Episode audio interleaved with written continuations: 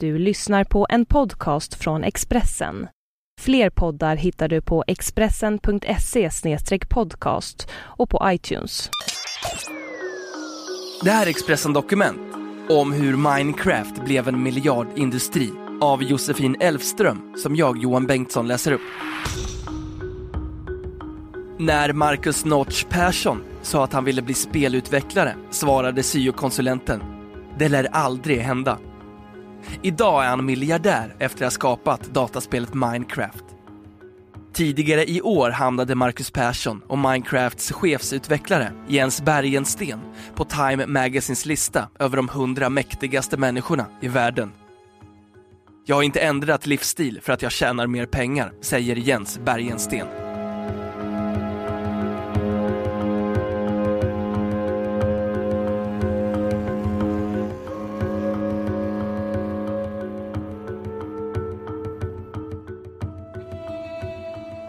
Fenomenet Minecraft har slagit datorvärlden med häpnad.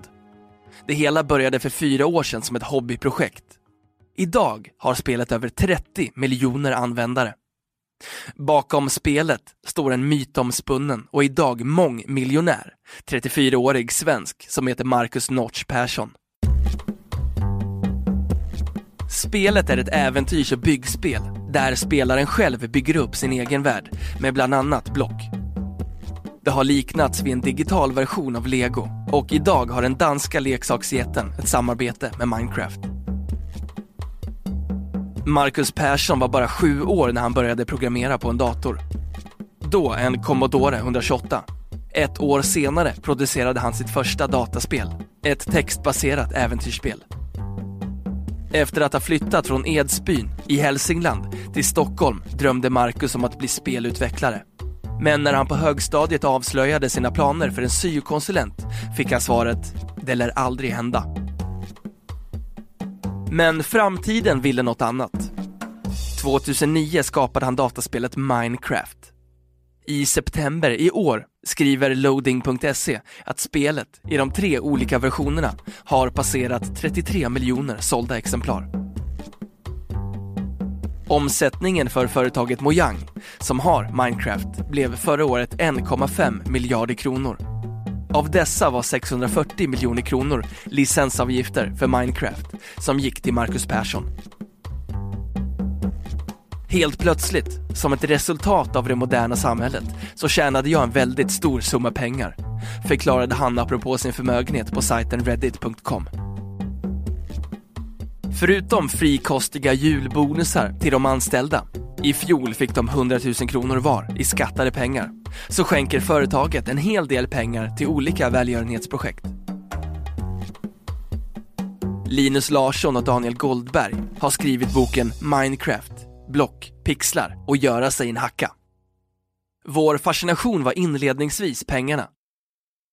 Marcus Persson hade dragit in ofantliga pengar och vi fascinerades av spelet som en affärsframgång. Minecraft hade skapats helt utanför de rådande strukturerna i spelbranschen, där spel oftast skapas utifrån budgetar på miljontals kronor.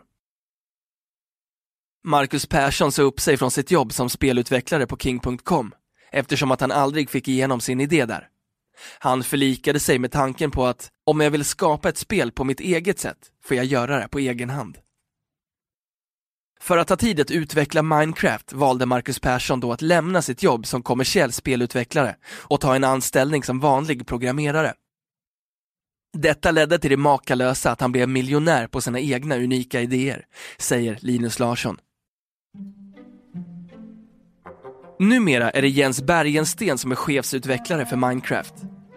Tillsammans med Marcus Persson hamnade han i år på Time Magazines lista över de 100 mest inflytelserika personerna i världen.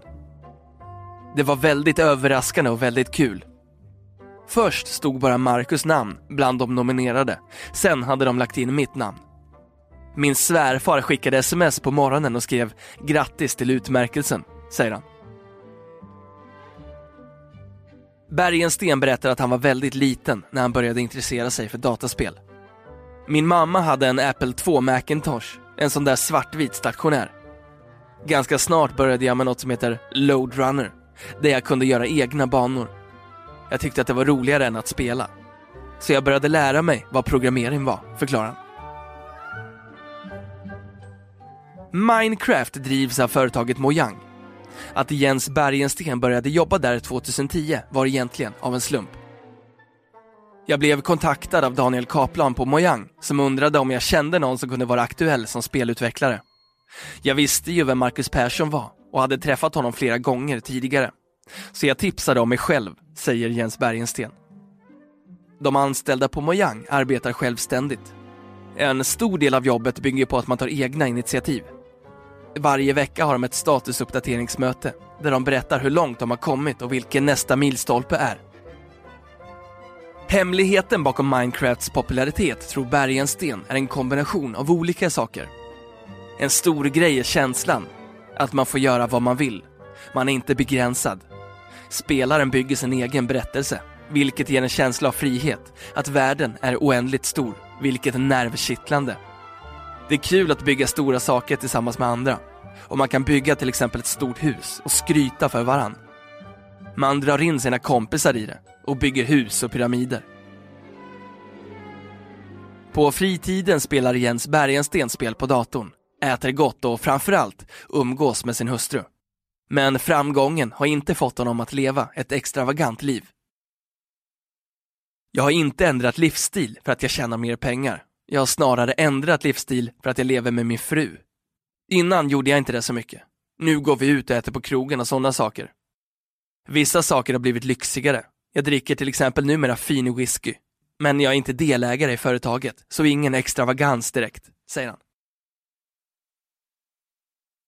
Att spelet slagit igenom så stort tror författaren Linus Larsson har mycket att göra med Youtubes genomslagskraft.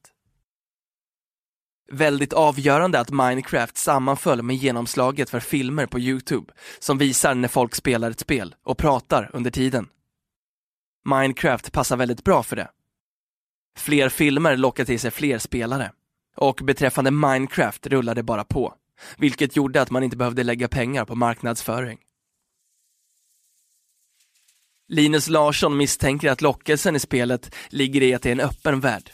Att spelaren uppfinner sin egen historia.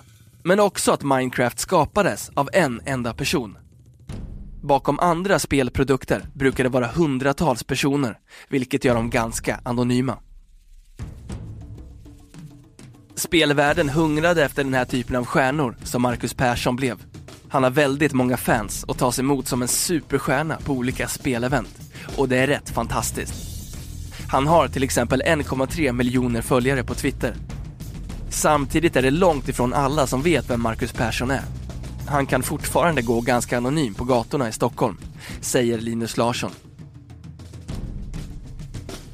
Han beskriver Marcus Persson som en mycket intelligent spelutvecklare med extremt bestämda åsikter. Samtidigt är han väldigt ödmjuk privat. Han framträder inte som en divig person. Marcus Persson lämnade ifrån sig Minecraft då han ansåg sig färdig med sitt jobb. Numera är det Jens som är chefsutvecklare.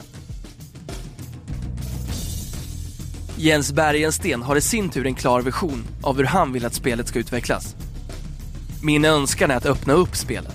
Att spelaren ska kunna lägga till sina egna block och mönster. Vår målsättning är att det ska vara mer än bara vårt spel. Att det blir mer som just en plattform. Mojang har drygt 30 anställda och förra året kom deras exklusiva kontor på Södermalm tvåa i tävlingen Sveriges snyggaste kontor som arrangerades av magasinet Lokalnytt.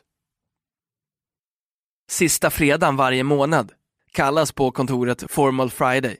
Då byts flanellskjortor och t-shirtar ut och alla klär upp sig och skålar.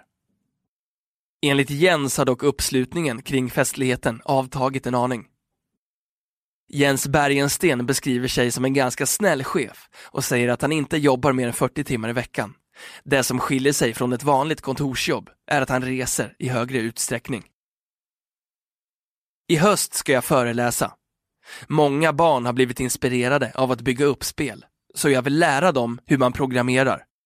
Hur man kan hitta information på egen hand om det, förklarar han nöjt.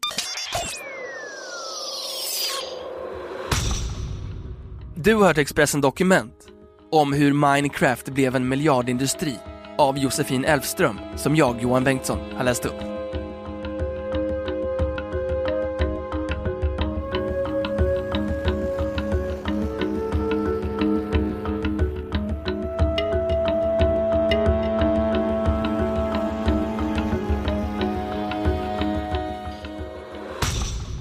Du har lyssnat på en podcast från Expressen. Ansvarig utgivare är Thomas Mattsson. Fler poddar finns på Expressen.se och på iTunes. Ett poddtips från Podplay. I fallen jag aldrig glömmer djupdyker Hasse Aro i arbetet bakom några av Sveriges mest uppseendeväckande brottsutredningar. Går vi in med hemlig telefonavlyssning och, och då upplever vi att vi får en total förändring av hans beteende. Vad är det som händer nu? Vem är det som läcker? Och så säger han att jag är kriminell, jag har varit kriminell i hela mitt liv men att mörda ett barn, där går min gräns. Nya säsongen av Fallen jag aldrig glömmer på Podplay.